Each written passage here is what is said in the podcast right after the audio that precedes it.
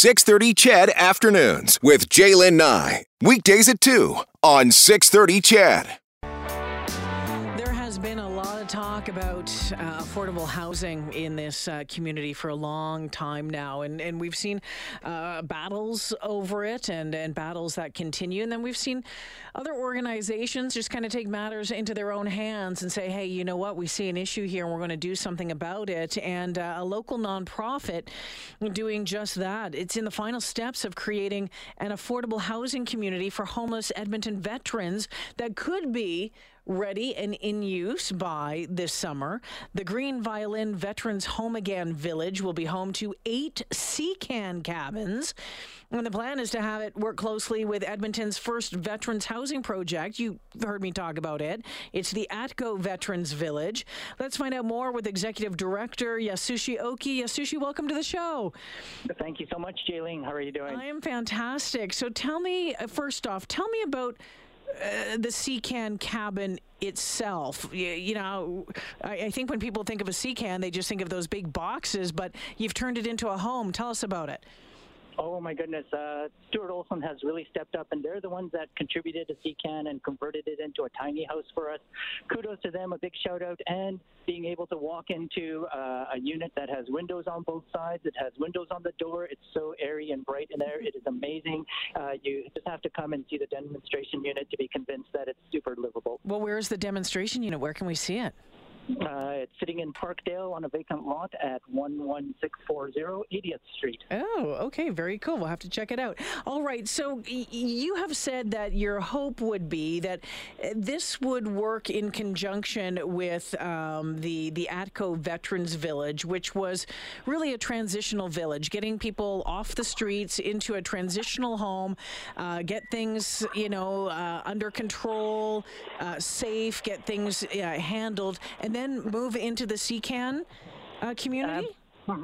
Absolutely. The idea is the Atco's um, Village by Homes for Heroes is a transitionary housing product, and the graduates from that project could conceivably purchase units in, uh, in this uh, Home Again Village, and that's where they can start building equity and uh, have a place to call home. Yeah, let's talk about that. As soon as you said they can purchase it, I know I'm probably a lot of ears perked up. So, how do you see that working? Well, we're using the veteran support payments to secure micro mortgages. Uh, the micro mortgages are on units themselves, much like a uh, RV trailer and uh, or an RV camper or a mobile home, and that is placed into a tiny home uh, village that we're going to put up. So, where does all of this stand right now? Has the city approved this? Do you have land for it to all go on? Like, where are we at? Uh, great question. I've used a, a, team of students to investigate tiny home villages in Edmonton. Uh, we've got the zonings in place that we can utilize. Uh, tiny homes are like a multi-unit, uh, multi-dwelling unit project under uh, RA7. That's what the Parkdale lot happens to be. Uh, we're able to put this together. All we need is the land right now. So, um, yeah. Okay. So you need the land. So you're waiting on the land, is what you're telling me. uh, yes, I'm. Um, I'm working with the city. They've been super cooperative. We're identifying parcels of land. There's a lot of support to try and get this going. Again, the demonstration unit is there, so we're able to um, uh, we're able to uh, show people what it's going to be like, get the size up and uh, uh, draft it out onto potential lots, and show how it'll work. Yasushi, you uh, had worked for Homeward Trust Edmonton at, at one point, so really you saw firsthand the, the issue with the with the homeless issue in this community. Yes, uh, that was a great experience there. Um, a huge shout out to uh, Susan McGee. Uh, you've got a great amount of experience on the low end of the income earning spectrum, pretty much uh, living on the street, and uh, solutions that might help the people that are there.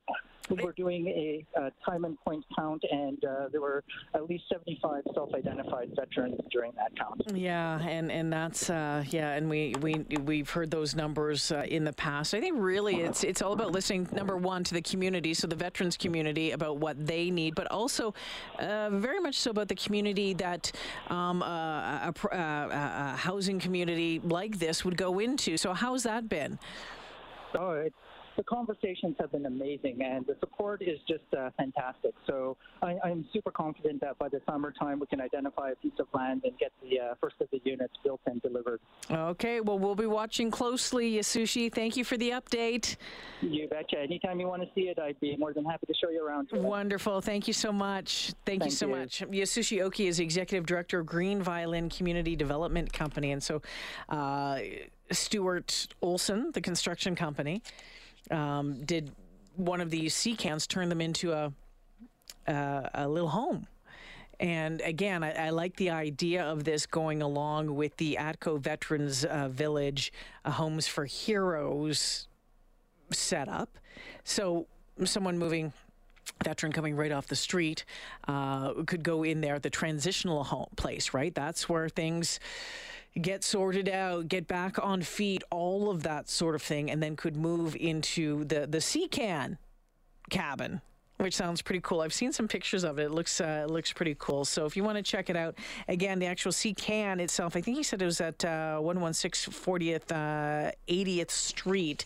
If you want to see it for yourself, but there was a couple of great articles in the news over the past uh, couple of weeks as well.